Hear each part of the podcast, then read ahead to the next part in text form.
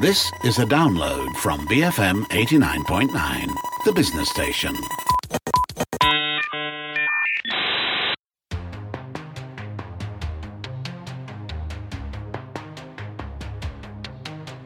BFM 89.9, the business station. My name is Rich Bradbury and I'm sitting in for Jeff Sandhu.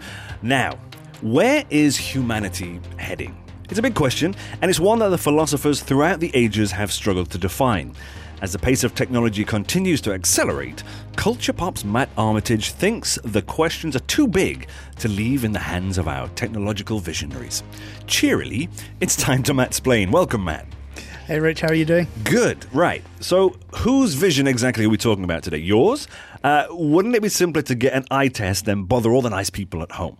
Uh, luckily for you and the listeners, I'm actually long sighted, and that's what makes me so good at looking into the future. Uh, so, you consider yourself a bit of a visionary then? I think anyone who considers him or herself to be a visionary probably isn't. Uh, it's one of those things where saying it doesn't make it so. I actually checked on someone's uh, Instagram profile yesterday, and mm. she described herself as a visionary artist.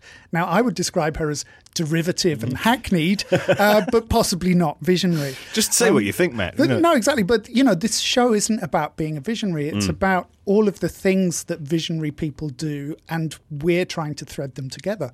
So I guess if I see myself as anything, it's probably as more of a, a quilt maker, uh, I guess. But, you know, it's a fairly messy quilt um, suited to somebody who's kind of short and fat like me. Uh, is this another excuse to bash Elon Musk, the visionary Elon Musk. Yes. Okay. Or no, or not really, or maybe. Um, I think it's more about what the word visionary has come to mean. Mm. And, you know, with Steve Jobs out of the way, Elon Musk is kind of the world's resident visionary pinata these days. Right, um, right. We have a major preoccupation with the technology sector, and that's kind of understandable. You know, you look at the ways that all kinds of technology have developed over the last couple of decades.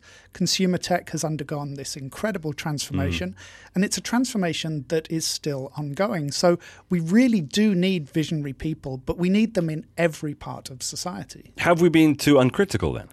Well, whenever you see things that are innovative or novel, they tend to grab your imagination. Mm. When you look at uh, traditional international conglomerates, say someone that's a global food manufacturer, the breakfast cereals they make tend to stay the same over time. Right, it's right. really just the packaging and the additives that change. Mm.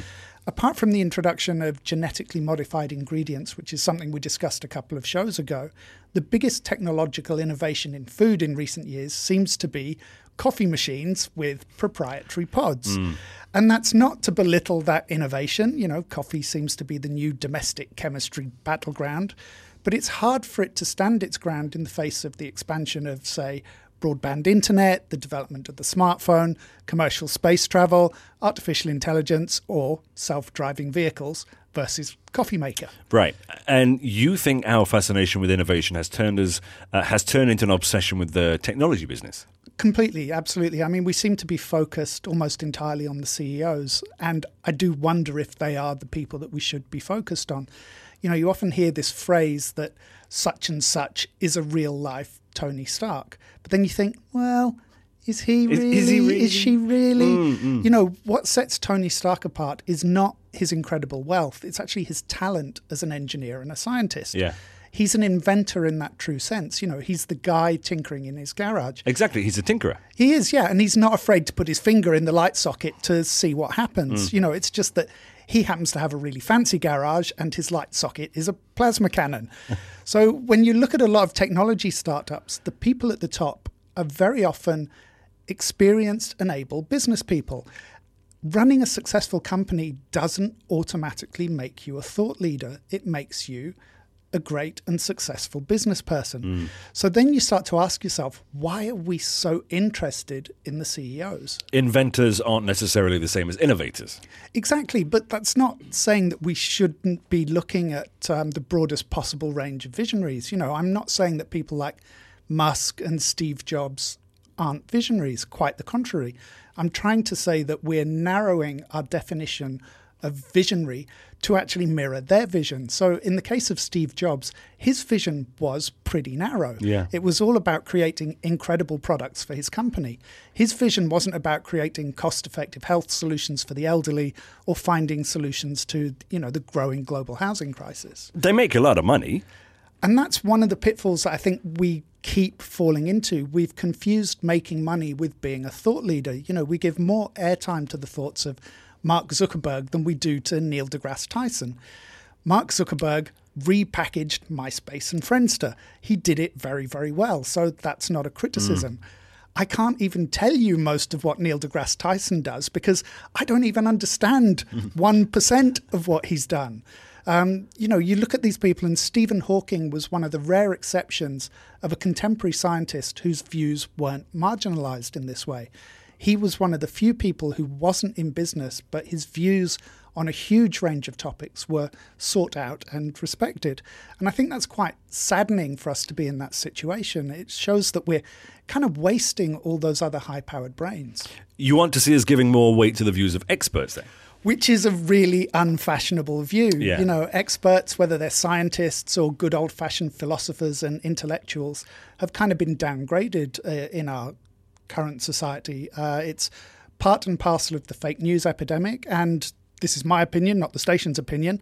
But I think it's also down to the damage that the climate change denial lobby has done to people of knowledge. We offhandedly label people who have knowledge as being part of an elite. Mm. We sneer at people with PhDs, but we applaud people with MBAs. And we forget that in most instances, the Lone Ranger approach to human development really doesn't work. You know, we're back to learning from Tony Stark. Stark has an army of Iron Men at his fingertips, but he doesn't go it alone. He knows he needs the support of the Avengers whenever he gets in a jam. So, do you see some invisible hand behind all of this? No, we'll get to all the conspiracy stuff later, I think. Mm. Um, obviously, there are some lobbies that have a vested interest in damaging the reputation of experts. You only have to look at the political situation in the US or the UK to see examples of that mm. going on right now. But I think it's much broader than that. We've seen an actual shift. Scientists were the superheroes of that post World War II era. And now technology entrepreneurs have become our heroes.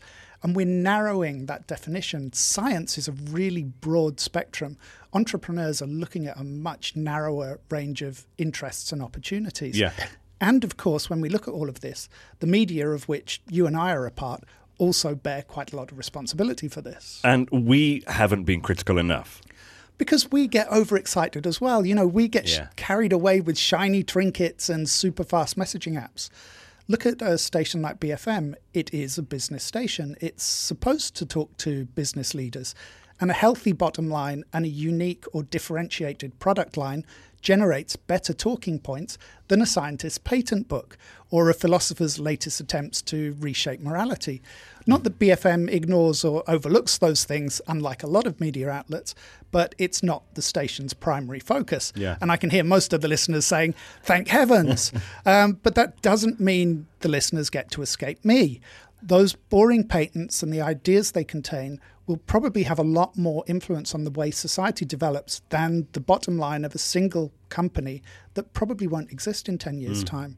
Because I think that's something that we're not always clear on. The speed with which technology moves winks companies into existence and then leaves them behind in the blink of an eye. All right, let's take a short break. Uh, when we get back, we'll try and figure out exactly why Matt is having this little brain burp. Uh, you are, of course, listening to Matt Splained here on uh, Enterprise on BFM 89.9.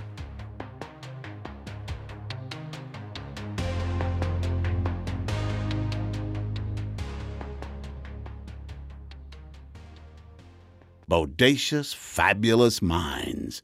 BFM 89.9, the business station.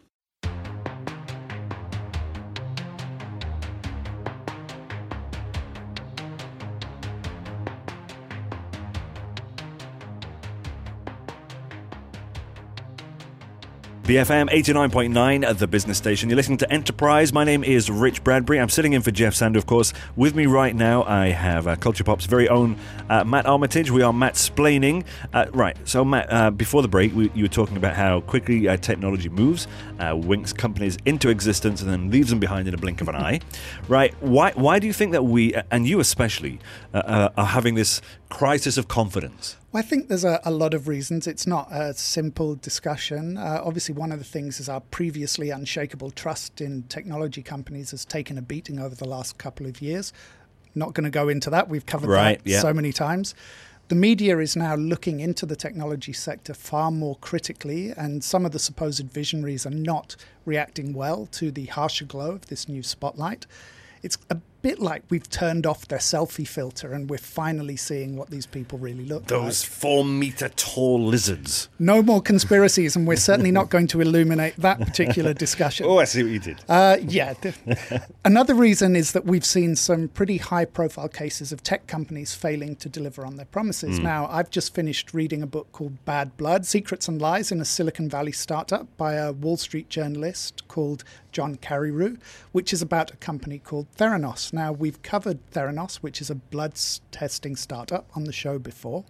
Its founder, Elizabeth Holmes, who idolized Steve Jobs, had a world changing idea. She came up with the idea for a sleek blood testing machine that could quickly, easily, and cheaply take a tiny sample of blood from a pinprick and simultaneously conduct around 200 tests on it. A, a, genuinely revolutionary idea. Some blood tests can take weeks and, and, and cost a fortune. Yeah, as I said, I mean, absolutely groundbreaking.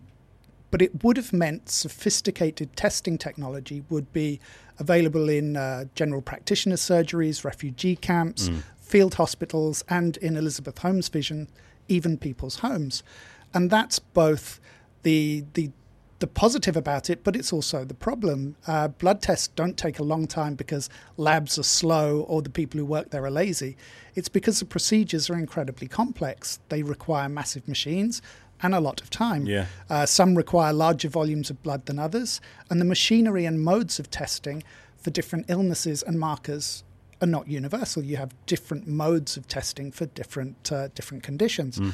So to make the Theranos vision a reality, it actually required a reordering of the science and the technology. I think we can let people read the book or the Wall Street Journal for the full story of that. Sure. I don't want to repeat it all here. I mean, it's a fantastic story, um, but it does seem that unlike Steve Jobs, Elizabeth Holmes didn't surround herself with the best minds in biomedicine and engineering to bring that vision to life.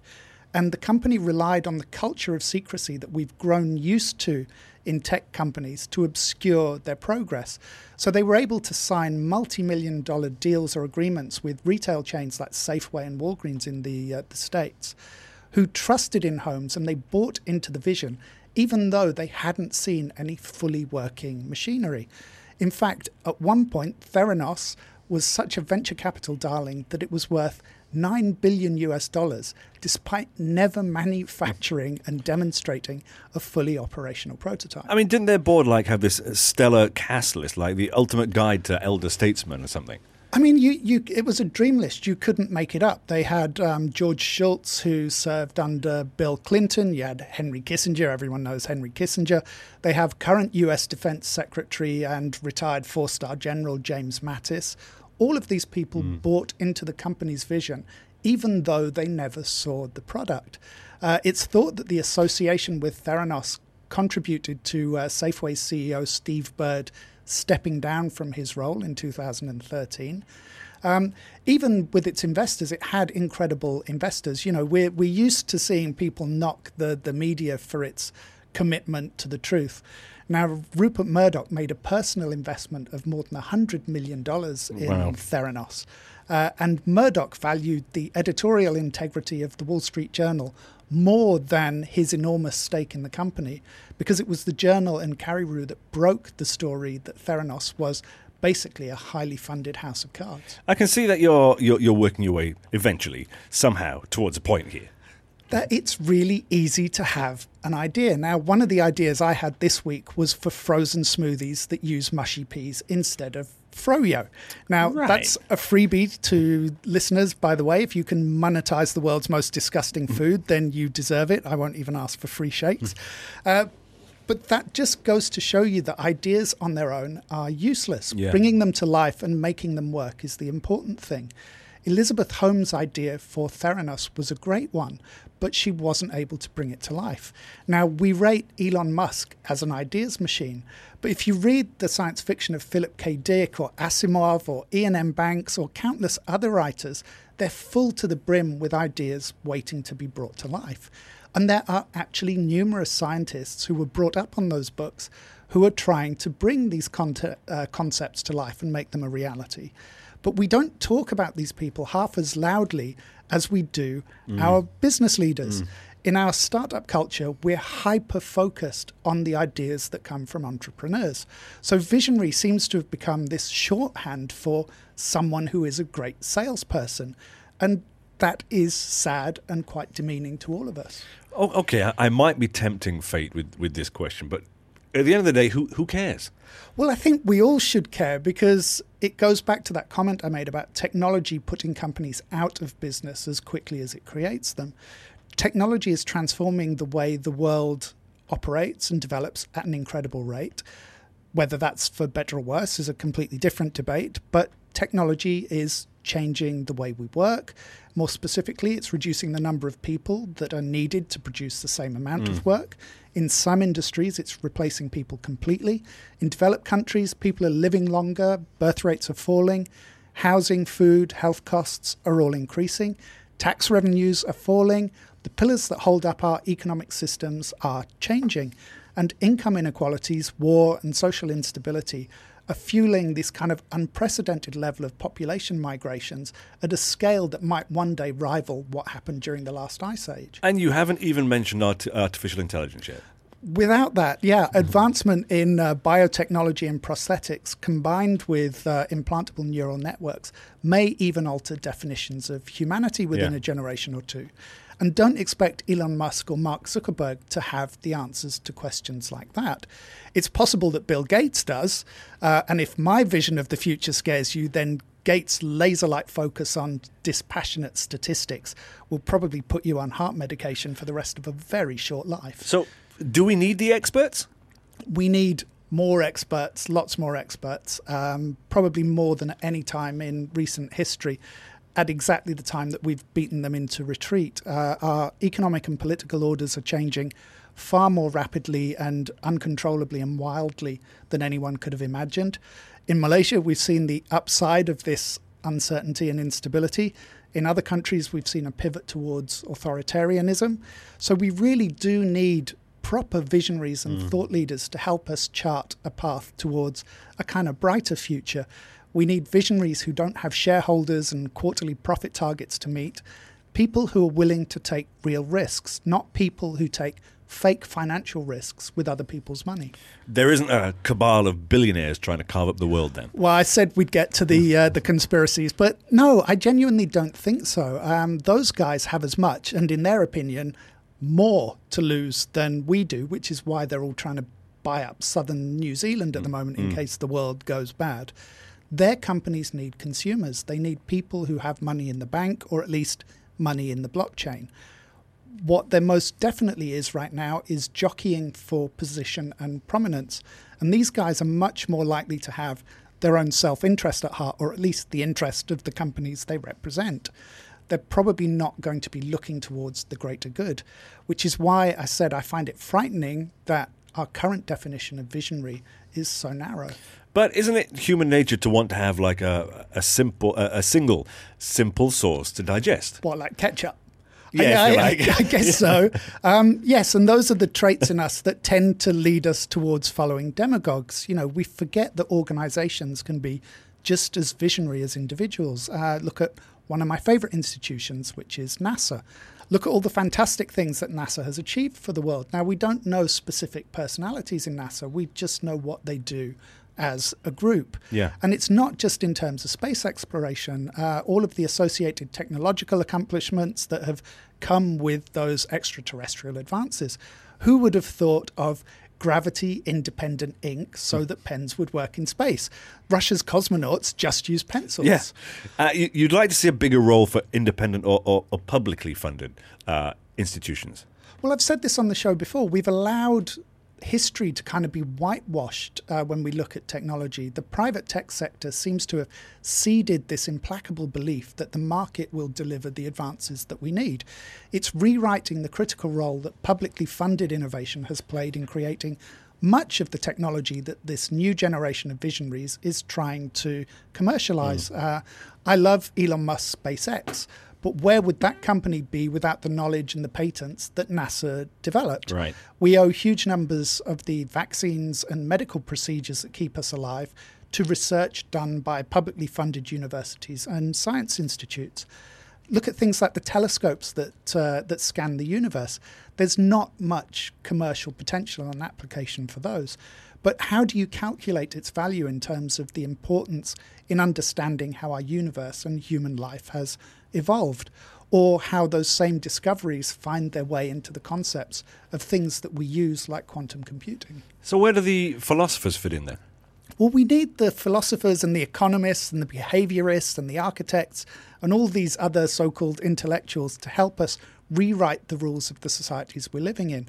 I mentioned the challenges of employment and income. So we need to have an idea of how the machinery of society will function in a world where machines do all of the work and only the humans that own the machines make any money. Mm obviously we don't want to allow the humans who own the machines to be writing all of those rules. But can't we just bumble along and figure things out as they come along? I mean, that's the way we, we've generally handled things. And it's been a great solution. Yeah. Um, the big difference is speed. Um, you're right because normally we can just bodge or jury rig it because the human experience hasn't changed much from one generation to the next. We could MacGyver it. Yeah, we can MacGyver it, but you get the odd technological leap in human history, uh, some natural disasters, and of course a liberal sprinkling of wars and pestilence. um, plus, you know, you get a nice rainbow after a rainstorm.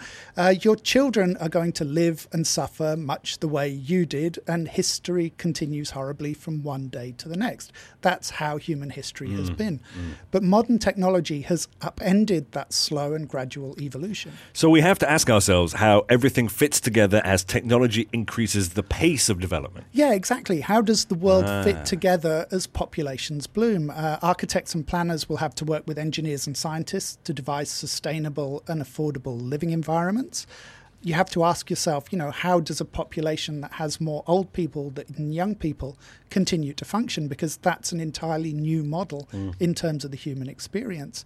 And what rules are going to need changing once artificial intelligence becomes self determining? We'll need ethicists and lawyers and philosophers, not to mention the mathematicians and coders responsible for those machines, to put their heads together to come up with an answer for that one. Okay, uh, where does that leave the business visionaries?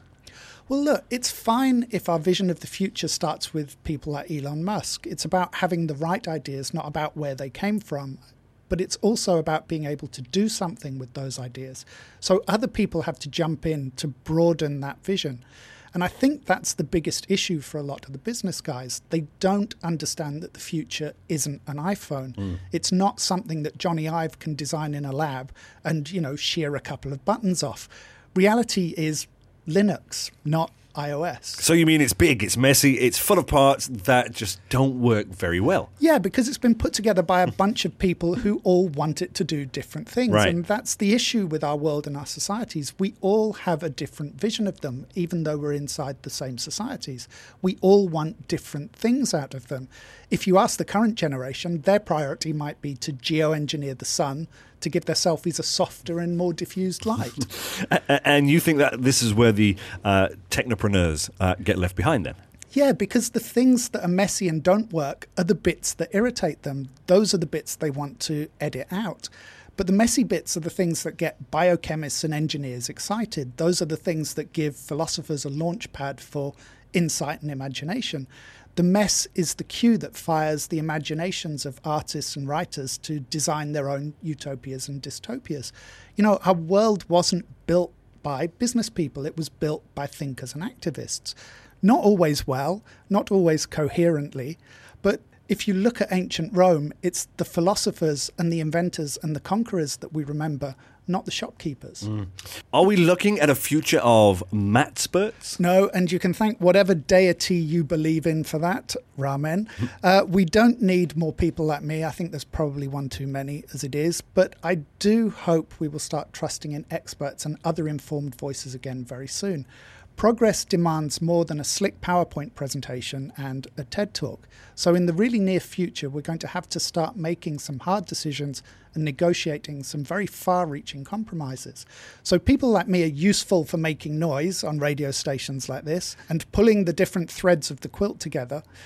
But we need the people who can imagine and actually engineer solutions to our problems. Uh, we may not need the privileged billionaires who can afford to give it all up and relocate their offshore companies to another planet.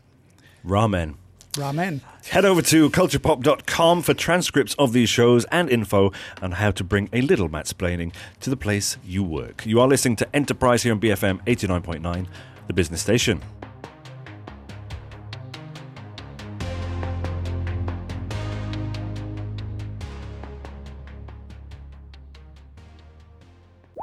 Thank you for listening to this podcast.